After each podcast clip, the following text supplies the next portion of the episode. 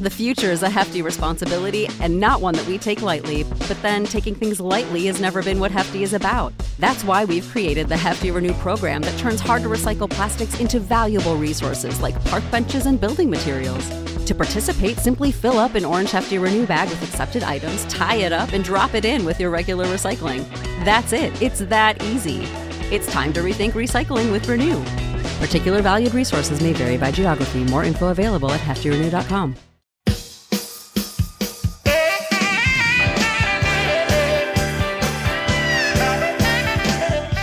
It's the SNL Hall of Fame podcast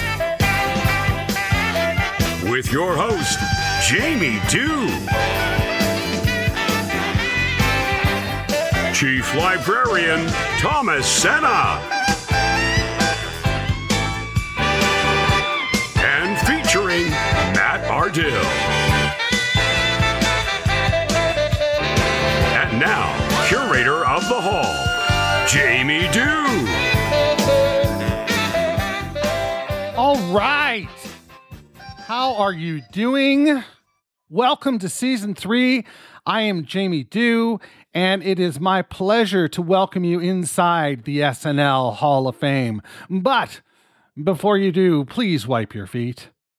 The SNL Hall of Fame podcast is a weekly affair. Each episode, we take a deep dive into the career of a former cast member, host, musical guest, or writer, and add them to the ballot for your consideration. Once the nominees have been announced, we turn to you, the listener, to vote for the most deserving and help determine who will be enshrined for perpetuity inside the hall. We just finished doing that last week for season two. We announced the class of season two, and it's a banger of a class. You should check that out. It's headlined by Will Ferrell. Norm MacDonald made it in on the second ballot, plus many more. You've got to check out episode 20 of season two to find out the whole skinny. But this is season three, and here we are, ready to rock in season three. We've got uh, a, a great lineup of nominees to get to, including this week's nominee, Dana Carvey. What a way to kick off season three, huh? Now, what I'm doing right now is I'm going to walk down the hall and I'm going to go over to Matt's Minutia Minute Corner and talk to Matt over there. Hey, Matt, how you doing, my friend? Hey Jamie, uh, today I've got the pistachio disguisey of, of uh, SNL, Dana Carvey, uh, five foot eight, born June second, and nineteen fifty five. Um, yeah, he is an interesting character. Cross country champion, the degree in broadcast communications. Over his period at SNL, he was nominated six times for Emmys, received one, and is number 90 on the Comedy Central list of 100 greatest stand ups of all time. Yeah, and he comes from an interesting family as well. His brother, Brad, who is the basis for Garth, uh, is actually an inventor who invented the video toaster special effects technology. Oh. Uh, so if you watch Babylon 5, you can thank the real life Garth for the cool special effects. um, yeah, and his his early roles include bit parts in Halloween 2 and as one of the mime waiters in This Is Spinal Tap. Yes. Uh, reporting to Billy Crystal. He actually was almost the host of Double Dare. He was up for that on Nickelodeon at the same time as he was up for SNL and actually had to refuse the opportunity to host that Nickelodeon classic. Now, after Second City, he, he actually went on to do some pretty incredible career lifting uh, for young comedians on the Dana Carvey show and kind of helped launch the careers of Stephen Colbert, Steve Carell, Louis C.K., as well as Charlie Kaufman and Robert Carlock. So Charlie Kaufman of Eternal Sunshine and Robert Carlock of 30 Rock. That's right. Um, yeah. partner, Yeah, yeah. Marriage partner, but like a writing partner. Yeah, yeah. So yeah, he's pretty amazing, and he's got big time fans. I, I guess like George H. W. Bush loved his impersonation of him to the point he invited Dana Carvey to the White House, and Kirk Douglas worked with him in the movie Tough Guys, uh, and helped him get over his fear of doing a stunt on top of a train, and was so adored by Kurt he was invited to speak at his hundredth birthday party. Really? Yeah, so he's a he he's a interesting fella, Dana Yeah, Carvey. absolutely. Well, what do you say we kick it downstairs to our friend Thomas Senna? He's down there with Darrin Patterson. Yeah, that's right. We got a downstairs here in the SNL Hall of Fame. You thought that this was all upstairs? No, no, there's a downstairs. Season three spoiler there's a downstairs. So let's kick to that right now. This is uh, Thomas Senna having a conversation with Darrin Patterson about Dana Carvey.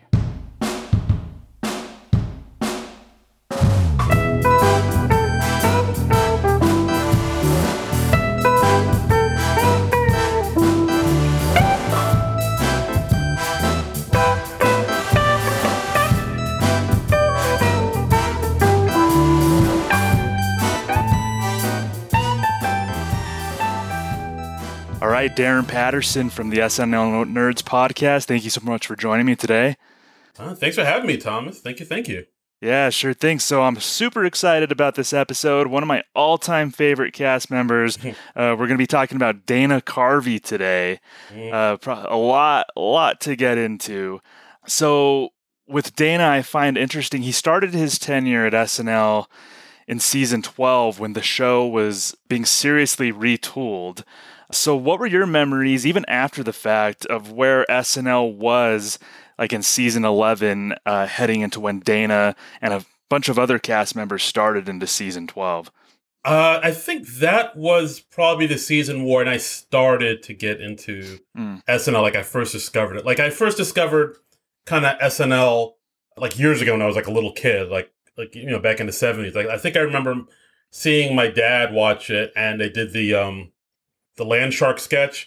Mhm. You know, you know the Candygram. And like when I first saw that, I thought it was like it was kind of scary, but also kind of weird and silly at the same time. So like I've always been into SNL since then, but once Dana Carvey kind of came on the scene, that's when I really started to watch it more and more. Just because like he himself is just like so entertaining and there's something about him that I think like younger people just automatically like like his, you know, Mhm.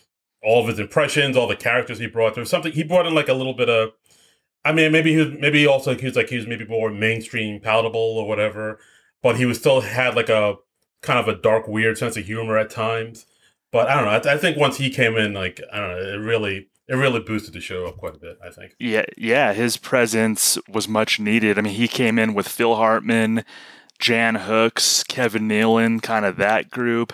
Um, John Lovitz and Nora Dunn and Dennis Miller were the holdovers from a pretty, quite frankly, a, a notoriously bad season 11. Yeah. That's when we had like Anthony Michael Hall, Robert Downey Jr. I mean, no offense to th- those people, but they're quite not quite SNL cast member material, I suppose. Uh, so Dana, you're right. He came in. I think he and Phil and those other cast members breathed a lot of new life into the show, um, and especially Dana for sure. And I wanted to start off, uh, and with with a lot of these, we don't necessarily have to go chronologically, but I think with Dana, it actually really fits to start right at the beginning because one of the most popular characters of all time debuted in Dana's very first episode, and that was the church lady.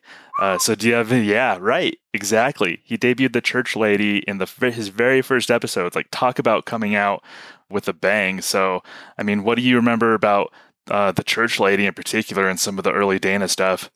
Oh wow! I mean, well, the earliest Dana thing I remember. I mean, I don't, I don't know if you want to talk about. Like, uh, I used to really like uh, watching uh, eh, like a stand-up comedy on HBO, and I remember Dana was on the uh, HBO Young Comedians show uh, back in the day, and he had this one bit where he's, you know, he played piano, uh, the chopping broccoli song, Yeah, and like I think he brought that over. No, he definitely did. He brought that over to SNL, and he had that chopping broccoli song, which like I don't know, I always got a kick out of that. That's like my earliest memory of it. Which, you know, yeah, just and chopping broccoli.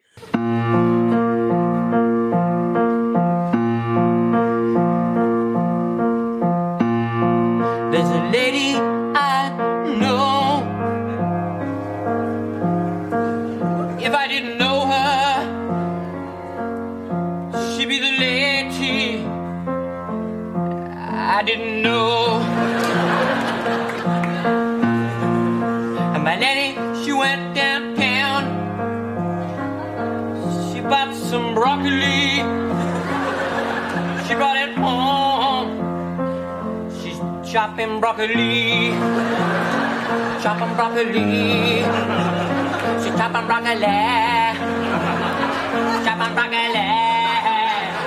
That was But yeah. actually in that first episode too. Really? That along with the church lady, uh, he that that Derek Stevens character that sang the Choppin' Broccoli song that was in that same episode. Yeah, so just right at the gate, he's just Yeah. he's just coming out with heat.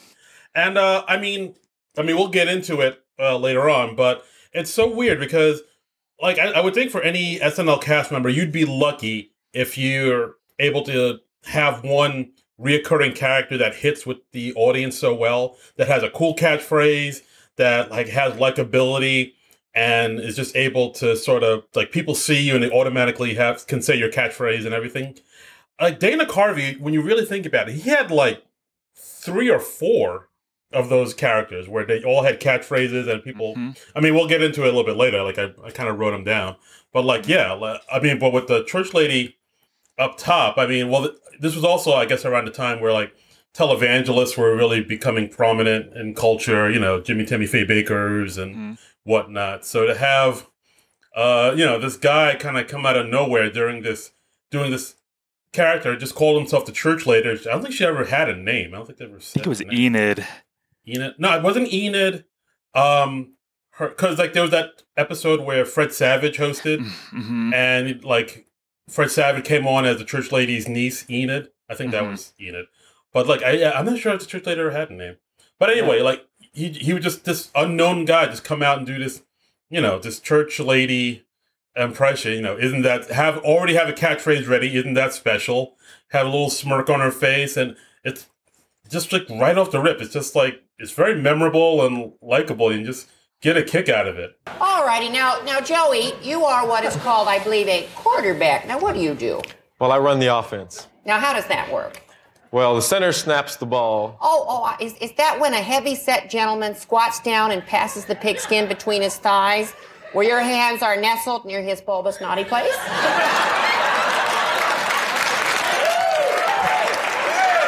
Well, that's that's one way of putting it. Uh, then I try to complete a pass to a tight end who usually goes deep and long, and hopefully we score.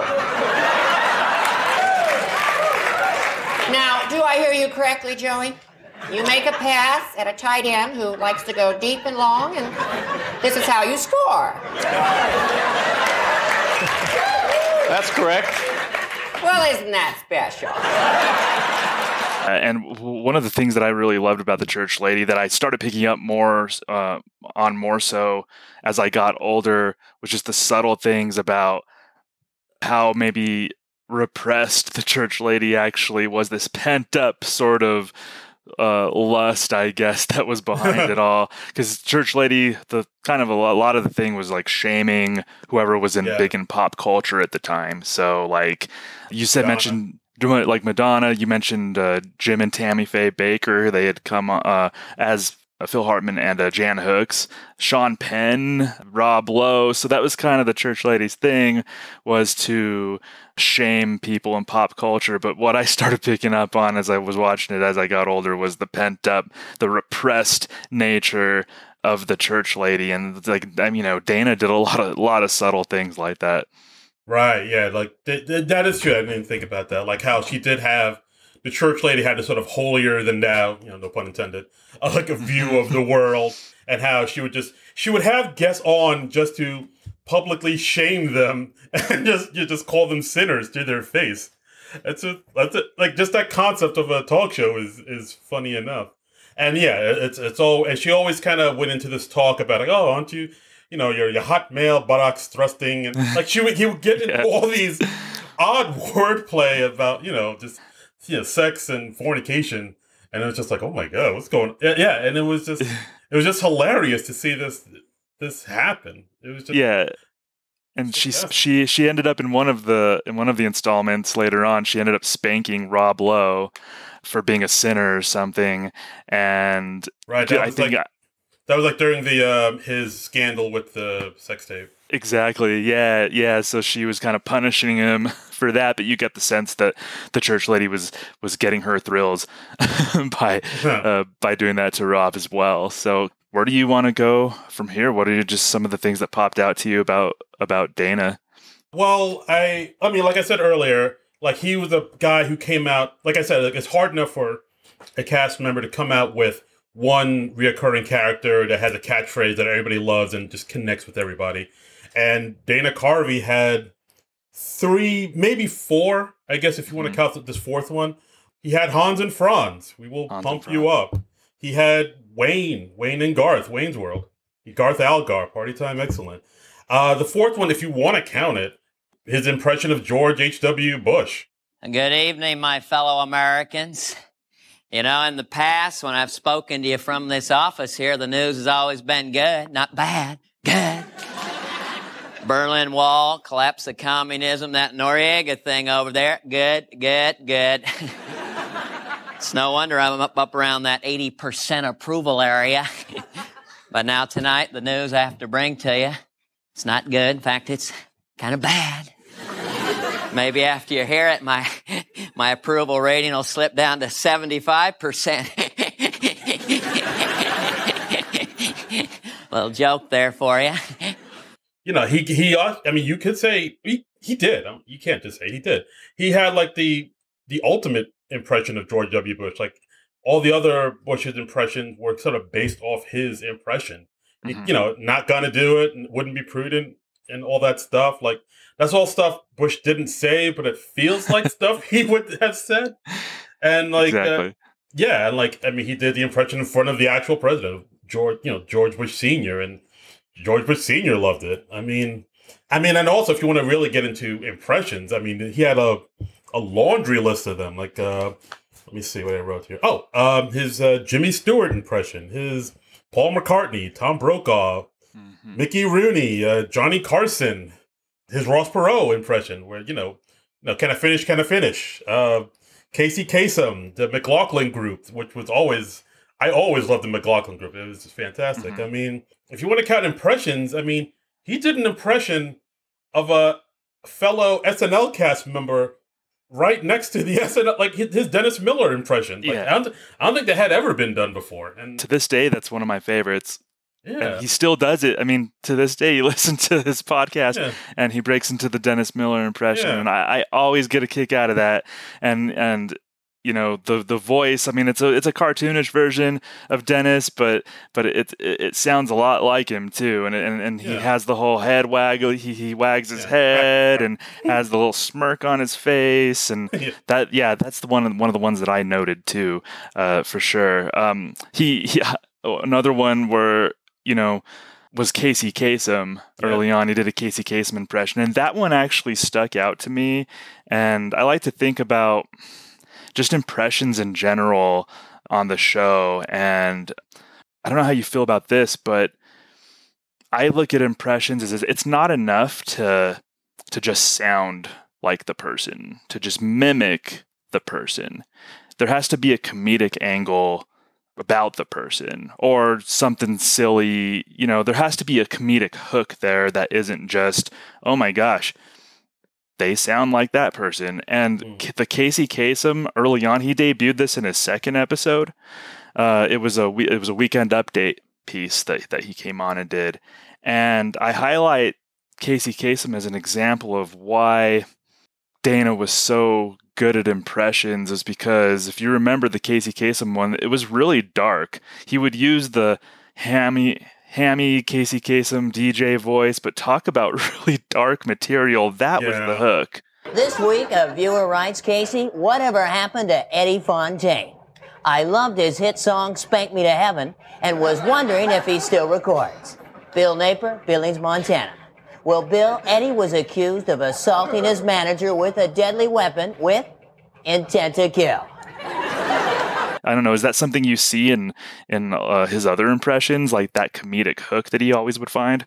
Yeah, I do now that you mentioned it. Yeah, well, that also what you mentioned, what I what you just said is, yeah, like that's that's again a, a little bit of his dark humor seeping through. Because like, yeah, while he does sort of seem like he does kind of present as like you know all American boy next door, I guess with his looks and his you know likability with uh the like he seems like kind of very middle America, like like everybody likes him. He's very mainstream, but he does have like that dark sense of humor through his some of his stuff. You know, of course, you later on we'd see that in uh, the Dana Carvey show.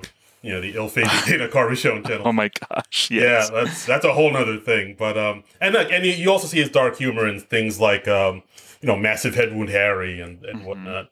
Yeah, like I did notice that. Like it is a, a few. I do notice a few impression impressionists do that where they expect the impression to do a lot of the heavy lifting Mhm. and, and within a sketch where they're like, "Oh, I'm I'm doing this spot on impression, and that should be enough to carry the sketch." And a lot of times it's not. A lot of times it's like, "Oh, that's a great impression. Now what?" and like they, they kind of have nowhere else to go. Whereas I think with Dana, he always had somewhere to go with his impressions. Like, um, you know, the Jimmy Stewart impression when they did that uh, "It's a Wonderful Life" of you know Lost Ending. That was Uh, that was pretty fantastic. Yeah, but it, had, it was they were going somewhere with it. and They were saying something as they were, you know, beating an old man. That's what's that. It was like a darker version of the beloved Jimmy Yeah. Stewart from It's a Wonderful Life. Again, his dark humor is, is, is shining through right there. That's interesting. Um, that that's something that, that that a lot of people never really talked about with Dana. And you're right. He was this clean cut guy who who could he. I mean, he was from the Bay Area, but he could have been from Iowa or anywhere in Middle America, uh, for all we could guess. So you're absolutely right. Like that was part of his charm. I think was that darkness that kind of seeped through. Yeah, yeah. He he had that. He had like a few things. Like he, knew, I think maybe he also knew that he could maybe get away with a little bit more because like America just liked him so much. That's why he was. So like he was like, "Ah, I think I can get away with something that maybe something else, maybe somebody else couldn't get away with, like you know, Lyle the effeminate heterosexual or something like Mhm. that. So Yeah, like I think he definitely. he sort of played up to that. Yeah, so um, so you had mentioned uh, you had brought up one of his, his other famous characters, uh, Garth Algar from uh, from Wayne's World, which when Mike Myers came on the show um, a few episodes after Mike debuted, he and Dana uh, started doing the Wayne's World sketches. Uh, do you have any? I mean, what was your impressions of Wayne's World um, uh, when when they started doing those sketches? Uh, I mean, when I first saw it, I think because you know I was around at like teenage age when I first saw it. Like I, I immediately liked it because it was just it was just like this kind of very loose, very you know this very kind of loose, free flo- flowing sketch. You could just tell like oh it's like two teenagers quote unquote in a in a basement just talking about girls and you know guitars and just making silly goofy jokes that like me and my me and my buddies would do It- i i related to it quite quite a bit so like and they just had like a really cool like ability to them and just like a I don't know, just like a laid back kind of silly vibe to those whole sketches. Like immediately, I, I was like, I think like from what I remember though, the first times it aired, it did, I don't think it clicked very well with the audiences. So it took a while for the audience to find its rhythm. But like I remember watching it and like sort of almost immediately kind of digging it. It's Friday, it's 10.30, it's time to party. I'm your excellent host, Wayne Campbell. With me as always is Garth. Party on, Wayne. Party on, Garth. Okay, before we bring out our first guest, uh, Garth, what'd you get for Christmas? I got a Game Boy. Excellent. What else? A Batman poster of Kim Basinger. What a day! Yeah. No guff. Oh yeah, and uh, you bought me the Nintendo Power Glove. Thanks, Wayne. Hey, hey, it's my pleasure. You're a bud. Swing! Swing! Yeah, yeah. I remember when, you know, some of my favorites were when they would do um, their like movie reviews and they would just say like, "Oh, this sucked," or uh, "It sucked donkey balls," or Yeah. and then or or Wayne would give like this eloquent review of one movie or something. I just like I like when they when Wayne and Garth were kind of like they did lists or like their top 10 lists or they had Right, like a sort of structure or uh, uh, something to that uh, when aerosmith appeared Yeah. uh, on the show with them that was that was pretty fun Yeah, with Tom Hanks in that sketch. with tom hanks exactly so you know i i actually uh i actually know garth Oh, really? that, that's something that not yeah i know garth uh because Garth was based off of uh, Dana's brother, Brad. Yes, right, right. Yeah, because his brother Brad was kind of like a tech geek, kind of like soft spoken, kind of talk like that.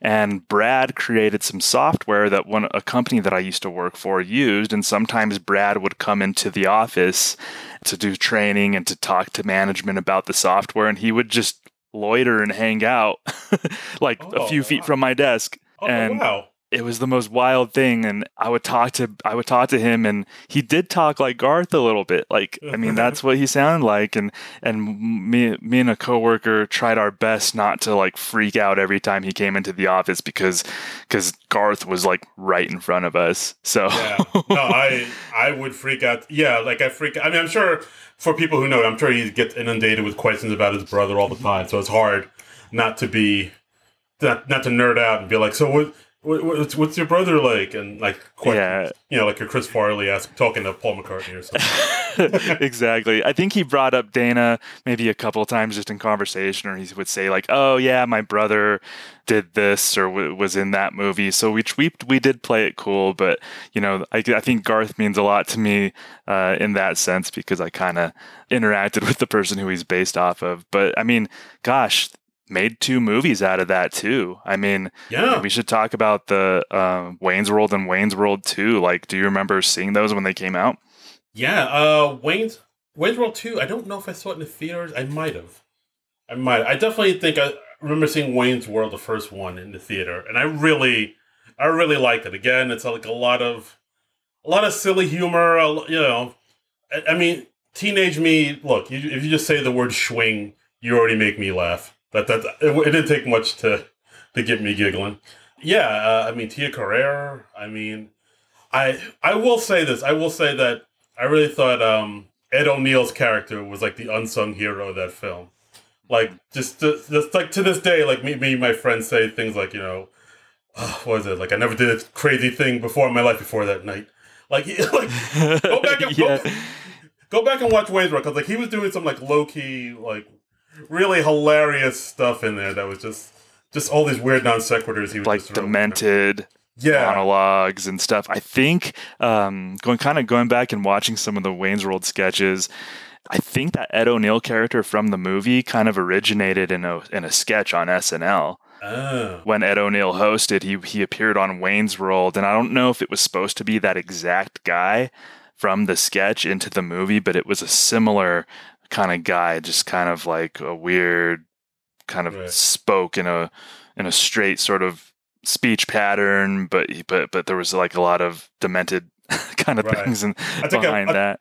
Yeah, I think at one point in the movie he says like you know, uh, Native Americans believe if you stab a man in the winter, the the, the spirit will seep out of the wounds. I'm like, oh my god. or why did he have to come to me to die? Why did he have to me to die? yeah. And then Wayne and Garth are just like, okay. So, yeah. So that's some stuff that, that uh, you know, I, I think that was an example of like a sketch that was beloved that turned into like a beloved movies. Yeah. And that speaks a lot to, to I think, how people just love Dana and love the characters that, that he played. You had mentioned the McLaughlin group uh, earlier, and I actually want to segue into a little game that I want to play with you, and then we'll talk about that. So, have you you played Two Truths and a Lie? Are you familiar with that game? Uh, yes, I am. Alrighty, so so the topic now is the McLaughlin group, and this is going to be the first McLaughlin group sketch. I think the one that maybe a lot of people are familiar with. Um, so in these sketches, John McLaughlin would would start would bring up issues like right away when the sketch started. Issue number one, issue number two. So so issues that John McLaughlin brought up to the panelists in the first McLaughlin group sketch. I'll name three of the issues, and one of the statements is false, and you have to spot the false one. Hit me. All right. So, an issue that John McLaughlin brought up to the panelists is there an afterlife? An issue that John McLaughlin brought up to the panelists what is the best way to make an egg? And an issue that John McLaughlin brought up to the panelists what motivates me? Why do I conduct my show in this manner? so, which one is false? I'm gonna go with uh, the second one. Which way, what's the best way to make an egg? Uh, you're correct that that was not yes that was not an issue that John McLaughlin uh, brought up to the panelists. But I can totally see him the way the way that that sketch sort of um, escalated to just ridiculousness. That's something that I, that came up to my mind. Like I I can see John McLaughlin asking him that. Um, so that's something that you had brought up earlier in the show. So so t- tell me about what your memories are of the McLaughlin group. Uh, the McLaughlin group. I mean, well, the most memorable one is the one uh, you probably remember it too, where there was that that music cue that came in accidentally too soon. Like, um. It was, yeah, f- for I, forget which episode it was, but it was one where the McLaughlin group was the uh, the cold open, and then I think uh, so. At the end of the uh, the sketch, Dana, as McLaughlin says, "All right, uh, is you know, final question: How do how does SNL start usually start their show?" And then somebody answered, "They stayed live from New York a Saturday night." And then when he said that, the the drummer of the live of the band like started drumming, but he wasn't supposed to. He was Oh. the, the sketch was still going, so he Mhm. came in too soon. Dana heard that and he said, "Wrong!" to the drummer. Oh my gosh! Yeah. Yes. Thunderous applause from, from everybody because like so that's a great. I mean that was a great moment of like um, a performer like hearing somebody make a mistake and getting a laugh out of that mistake. That, I mean, that doesn't surprise me. Dana Dana's a like a comedic genius. The fact that he's that quick on his feet in that pressure cooker that uh, that that's that can be SNL in a live setting.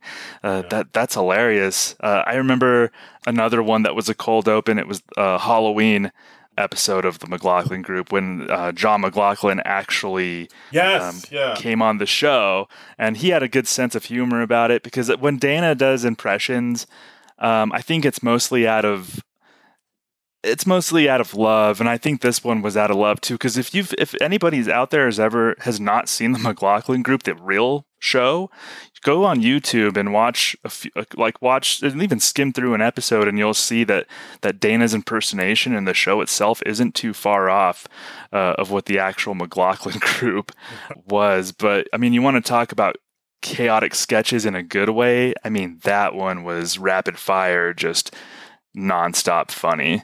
No, it was fantastic. I also liked the, I guess the spin-off uh, with the Sinatra group where it had uh, Phil Hartman as Frank Sinatra.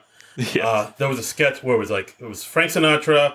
I think Chris Rock was uh, Luther Campbell from 2 Live Crew. Uh, Jan Hooks was Sinead O'Connor, and then it had like uh, oh Sting was Billy Idol, and then have uh, Steve Lawrence and Eydie Gormé. Like that's, I mean, well, well, I mean that's Phil Hartman. That's a whole other topic, but like that's But I mean, inspired, you know, the, the, the McLaughlin Group sketch became so popular that it inspired spin offs amongst the cast and, and amongst uh, other recurring characters. You don't often see that, like somebody's recurring sketch or character inspiring somebody else in the show or other writers in the show to do a spin off of that. Like, Yeah. that's, you know, that I think that says something quite a bit. So yes, if you if if if if anybody listening out there hasn't checked out the McLaughlin group sketches, please do. Uh, please do yourself a favor and go check those out. Something else that that popped out to me was his Johnny Carson, Mm. and I don't know if you have have any memories of him doing Johnny Carson on SNL, but to me that like that was close to peak Carvey.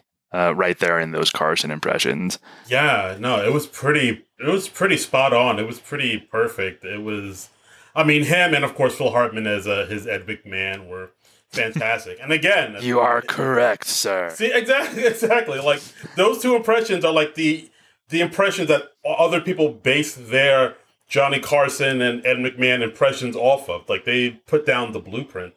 I don't I mean I don't know how long he had that impression just like locked up in the chamber how long he'd been working on but like when he came you know when he, it was like fully formed when he debuted it on the snl like uh it was always pretty fantastic. I mean one of my favorite memories of it was um i guess it was like a it was like in the early 90s or so maybe late 80s but uh Carsenio hall Yes. Carsenio show.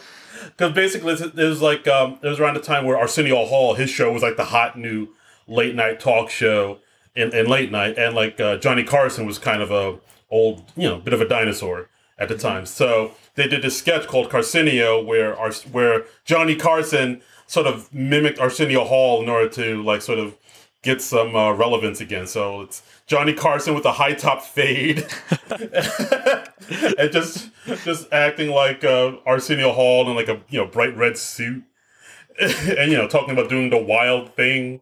And it- Yeah. my God, it was it was fantastic. All right. That is nice. We are back. Boy, do they sound fine. That is my posse, Ed. Yes, sir. Did, did you know that? It's not called a band anymore. It's called a posse. Weird, wild stuff. That it is, sir. Yes. A posse. A posse. I did not know that. I did not know that. Now, some of you at home might not understand some of this, some of this lingo, which earlier in the day our staff compiled from the streets. Now, when I said my guests were in my house, what I meant was in the studio. Yes. That is some weird, weird, wild stuff. Yeah, Arsenio on his show would shout out like if somebody would happen to be hanging out in the audience or in the dog pound or whatever they would call it. He- it- it- With Arsenio, it was usually somebody cool. Um, but on the Carsenio show that you had just mentioned, he shouted out professional golfer Tom Kite. that was that was hanging out uh, back there, and then George Wendt came on and and was like, "Hey man, like why you don't have to be doing this? Like why are, why are you doing this, Johnny? This is you know." Yeah. So yeah, that was definitely uh, as a child that Carsenio sketch is one that really uh, stayed with me. Uh, yeah, I, I do remember that George Wendt was there, and he was he was like trying to talk him down out of it. And Carson's like, no, these these people in the audience they love it. They, I go whoop whoop whoop, and they go whoop whoop whoop. And I think George Wendt says, yeah, those people are idiots. they don't know what they're doing. hmm Yeah, definitely. and with his Johnny Carson impression, uh, I'm not sure that Carson did he say weird wild stuff on his show. I don't think so. See, that's the thing with Yeah. with Dana's impressions. He would like say something and repeat it, and that would be kind of like the catchphrase. And then that thing would be attached to the person he's impersonating, whether that person ever said it or not. It's a, it's kind of like how when people do that Seinfeld impression, and it's like, oh, I gotta tell you, oh, I want to know. I don't think Seinfeld ever said that, or he doesn't really talk like that. But it it, it sounds like he would. It, it sort of captures his essence. So Exactly. it's weird how like something like that sort of gets attached to the original person. Like he captured George Bush's essence with saying "not gonna do it," and I don't think Bush ever said "not gonna do it." And, and then Dana will say himself that sometimes he'll just he's instead of saying "not gonna do it," he just goes "nah nah nah nah." Like he it's just like the the rhythm Right. of of it to him. Like the, you know, same with Ross Perot, uh, like you brought up. He like, can I finish? Can I finish? Can I finish one time? Like like it's almost like a song. It's almost like a rhythm and a song uh, to Dana's impressions that you know that it transcends more than just mimicking the person. And you you brought up the perfect word. Like it, was the essence of of the person. That's what Dana was just so good at capturing. Yeah, and absolutely. He was able to capture, like, uh, yeah, like he was able to capture, like, just something about a certain person, just maybe something like a small tick or just some some type of body language or the way he spoke or speech pattern. And he was able to, like, sort of fixate on it, fixate on it and uh, focus on it and just sort of, he's able to make an entire pres- impression around that one little thing. I mean, it's pretty fantastic when you think about it. Yeah. It's great stuff. Uh, is there anything else um, from Dana's time at SNL that uh, listeners um, should know know about when thinking about his Hall of Fame candidacy? Well, again, if you want to talk about his dark, uh, his dark sense of humor, I mean, we could, you know, grumpy old man. We, we have to Yes. mention that. That, which again, it's it's based, it, again another character, no name.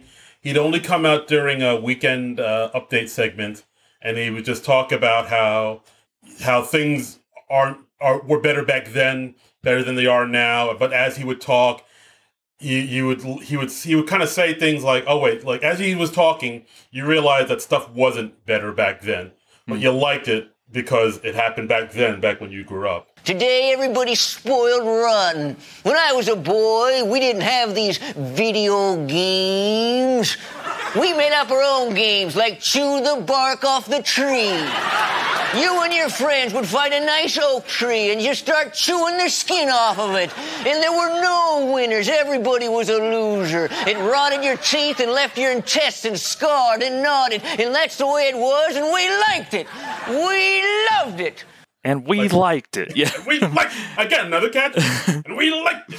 Yep, that's something that my friends and I, because we were big comedy nerds growing up, that that's uh, I, that's stuff that we would repeat, and and we liked it, and, that's because of Dana, man. That's yeah, that's so awesome. That's a perfect perfect example to bring up something that I highlighted, uh, definitely too. you mentioned too the Dana Carvey show. So that was his sketch show on ABC, I believe. They ran it in 96. Did you watch that when it aired? That piece of insanity? I actually did, like, um, because like, well, I watched it back then, but then I also like kind of rewatched some of the episodes because um, we talked about that on SNL because like there was a documentary about it recently. It was called Too Funny to Fail. It was on Hulu. I believe it's still there. But uh, yeah, I mean, on paper, the show should have worked because again, it's a it's Dana Carvey. It's his type of humor, but like he was he wanted to go more darker with it, like a lot very uh, Monty Python esque, you could say. Mm-hmm. I mean, Louis C.K. wrote on it. Charlie Kaufman, the director, worked on that show. Wow. Um, Robert Smigel, I believe, worked on it. Uh, Steve Colbert and Steve Carell yeah. acted acted on the show. Like on paper, it had everything going for it, and like uh, they also interviewed uh, like Bill Hader. He was also in the documentary too, because like back when he was a kid, he loved the show too, and like they they talk about the like the issues with the show because it was a one thing it was on ABC, like in their primetime hours. Second law, they put it on right after uh, Home Improvement, which lot, they they right. they they count that for their down because like they weren't people weren't ready for this uh, you know Home Improvement and then going right into a, an opening sketch of Dana Carvey dressed as Bill Clinton with uh, multiple nipples. And yeah, that was the very first sketch of in the very first episode, wasn't it? Like that's how. Yeah. Like it was just Dana and them saying this is what the show is, like right up top. Yeah, they, they came in hot, and I, I, yes. I think some, I think they said they like really fought for that too, because like the network was like, I don't know about this man, and like I think uh, uh what's it, Dean, Dino Stamatopoulos, I think who also worked on Community, wrote on that show too, and like they, Mm-hmm. a, lot, a lot of Conan people worked on that show, uh, but like they were like sticking to their guns, like no, we have to take a stand, we have to set the tone right off the bat about what this show is going to be, and uh, from what I understand, like the moment people saw that, like the ratings took a like a nosedive, like people turned it off immediately after after like the first Yeah. five minutes. Oh, but Yeah, I, I, I- I stuck with it. I really liked the show. I thought it was hilarious. It was really good, and I have a vague memory because I think I was 14 or 15 actually when it aired, and I have a vague memory of watching it with my parents or at least my mom in the same room, and she's she's a Oh. big SNL fan, so like. When it came on, and we were excited, like, "Oh, Dana Carvey has a new show or whatever." And then that first sketch, uh, when you mentioned Bill Clinton with all the nipples, and he, he the whole concept was he's a nurturer or something, and he's going to nurture Yeah. the entire country. Yeah, he wants to like, Uh, feed the earth. Or, he's yeah. going to feed the earth or something. And so, yeah, so I have a memory of being really embarrassed, turning red uh, as, when that. as you should. Because I think it's one of those things where it's like we said, like Dana Carvey kind of has this wholesome image that people kind of see him as, like you know, middle, middle America, you know, lovable mainstream guy. But like he also has that darkness in him, and on the show we got more of that darkness than I think people were expecting and were not ready for it. Like I think like if you're a fan of shows like Monty Python or Mr. Show, you'd like the Dana Carvey show. If you're if not, then it, it might not be for you. Yeah, so yeah, his his his work after SNL. I mean, he appeared in stuff here and there, but you know, he it was kind of sparse. I think he did some stand up uh, here and there too. Uh, currently, he has uh, his podcast with David Spade, the Fly on the Wall podcast, which is really it can uh, sometimes be a good look at at the show in particular. I know he and David kind of they talk about the show, but a lot things outside of the show too. So so um, I think that got renewed uh, for season two as well. But yes, I mean Dana thrived, and I you know he his time at SNL was just so memorable and legendary. I don't think he could come close to matching or topping it um, after his SNL career. Yeah. So before we head out, just, you know, if you want to give the listeners a quick summary of why you think Dana Carvey should be in the SNL Hall of Fame. Like I said before, I'll reiterate it. So many cast members are lucky, lucky if they get one reoccurring character with a catchphrase that like sort of permeates SNL history. And my man Dana Carvey has four. Garth Algar, Hans and Franz, the church lady, George H.W. Bush, the, the you know, the ultimate George W. Bush imp- H.W. Bush impression, the one that mm-hmm. everybody bases their impression off of. Like you can say a church lady line, you know, well, isn't that special today? And people would get it. You know, we will pump you up. You, No way, way, Garth Algar. And again, like his laundry list of impressions: Ross Perot, Casey Kasem, McLaughlin Group, Johnny Carson. Like he's, I again, like so many impressionists that I can think of. Maybe have like three or four good impressions uh, in their uh, arsenal, and he, this dude had like so many. Uh, I mean, again, doing an impression of Dennis Miller right next to Dennis Miller. I mean, the dude's undeniable. So mm-hmm. that's that's my pitch. I mean, Dana Carvey, undeniable.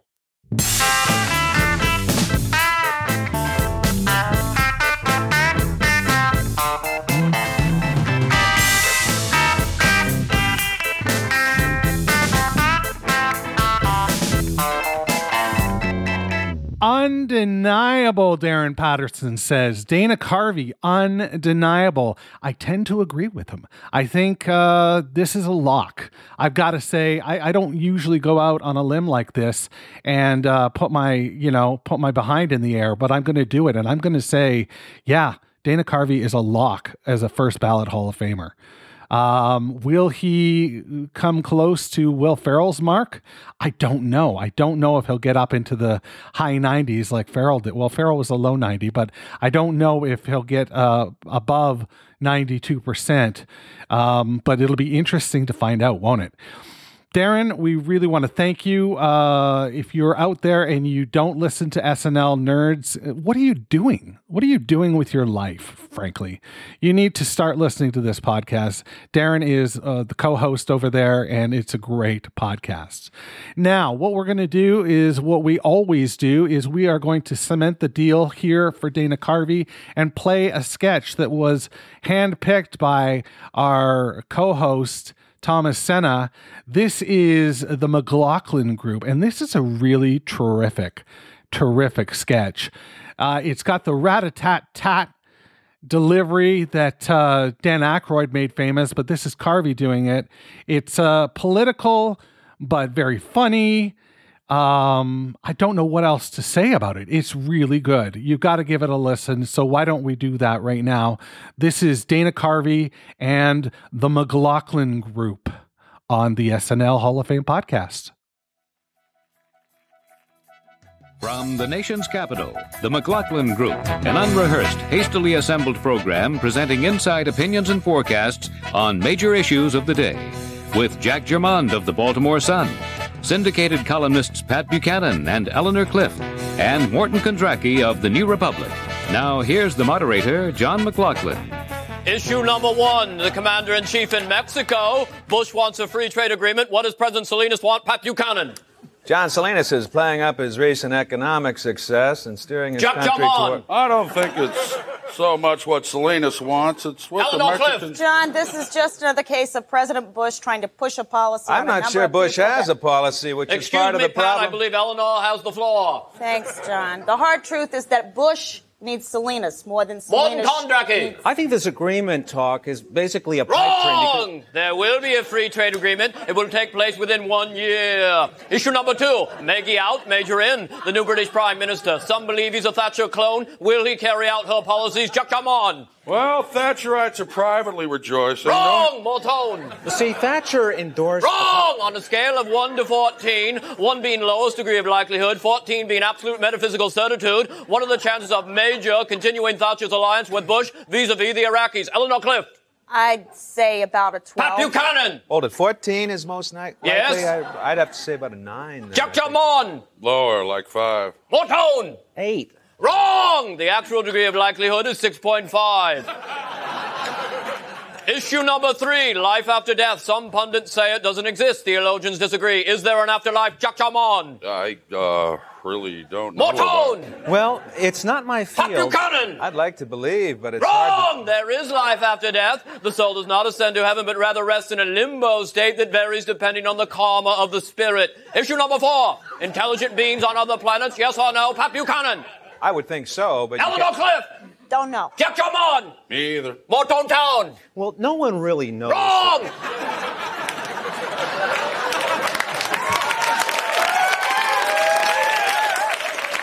There is intelligent life in the 11th galaxy on the planet Neptar, which will conquer Earth in the year 5482, utilizing us for slave labor and the Shalunian salt mines. Issue number five. What number am I thinking of? Pat Buchanan.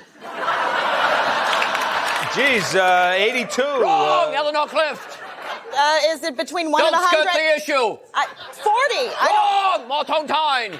212. Wrong! Jacarino. True. Wrong! The correct answer is 134. 134. Issue number six. What did you have for breakfast today? Eleanor. some cantaloupe. Mortone Town, USA. I had poached eggs and toast. Jajamondo. Bacon and eggs. Patty Patty Buke Buke. I'm thinking waffles, maybe a little. Wrong! You all had Special K with banana. issue number seven. What is issue 14 going to be? Some say it will deal with an economic matter. Others believe it will involve Germany. More teeny tiny tabletop. Oh, acid rain? Wrong! Eleanor, gee, I think you're swelling off. I have. I have Wrong! no idea. You know quite well. You're just shy. Mondo, Jackalope, G-Man, Mania, Well, Jam- it might be. I'm not finished with your name, Jamonical. Jacko Lantern, J.G. Jummy, Jummy, Jimmy Mayhem. You're insane, John. Wrong! I'm perfectly sane. Everyone else, however, is insane and trying to steal my magic bag. St. Patrick of Buchananomics. I think I'm going to leave, John. Wrong! You can't leave. All the doors are locked from the outside. Next issue. What motivates me? Why do I conduct my show in this manner? Mondo! You're a jerk. Eleanor! Really large ego? Wrong! I was neglected by my parents and I overcompensate to shadow my feeling that I have an inadequate intellect. Next issue. So, you didn't know your parents very well? Wrong! Wrong? Wrong! Right? Wrong!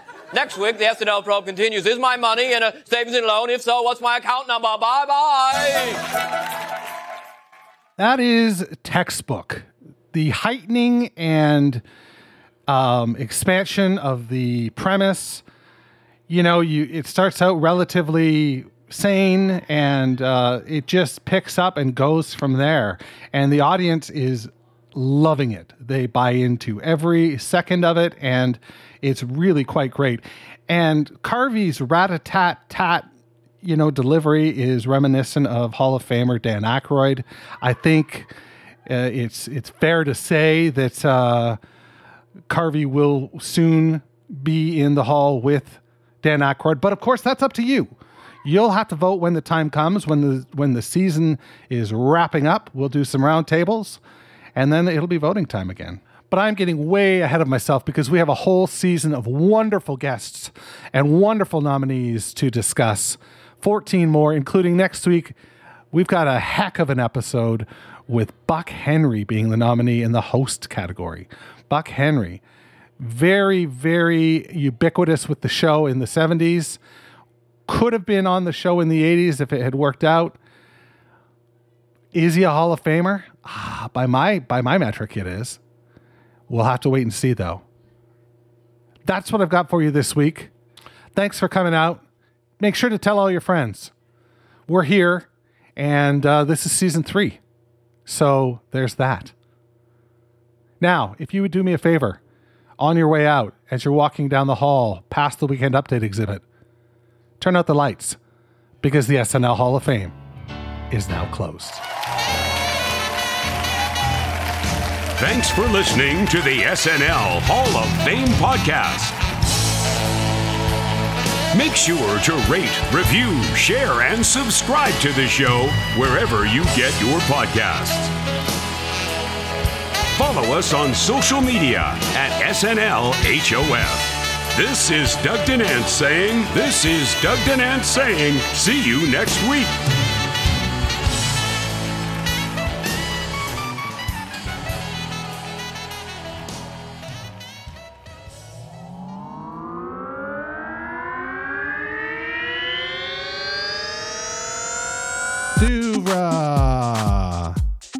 Podcasts and such.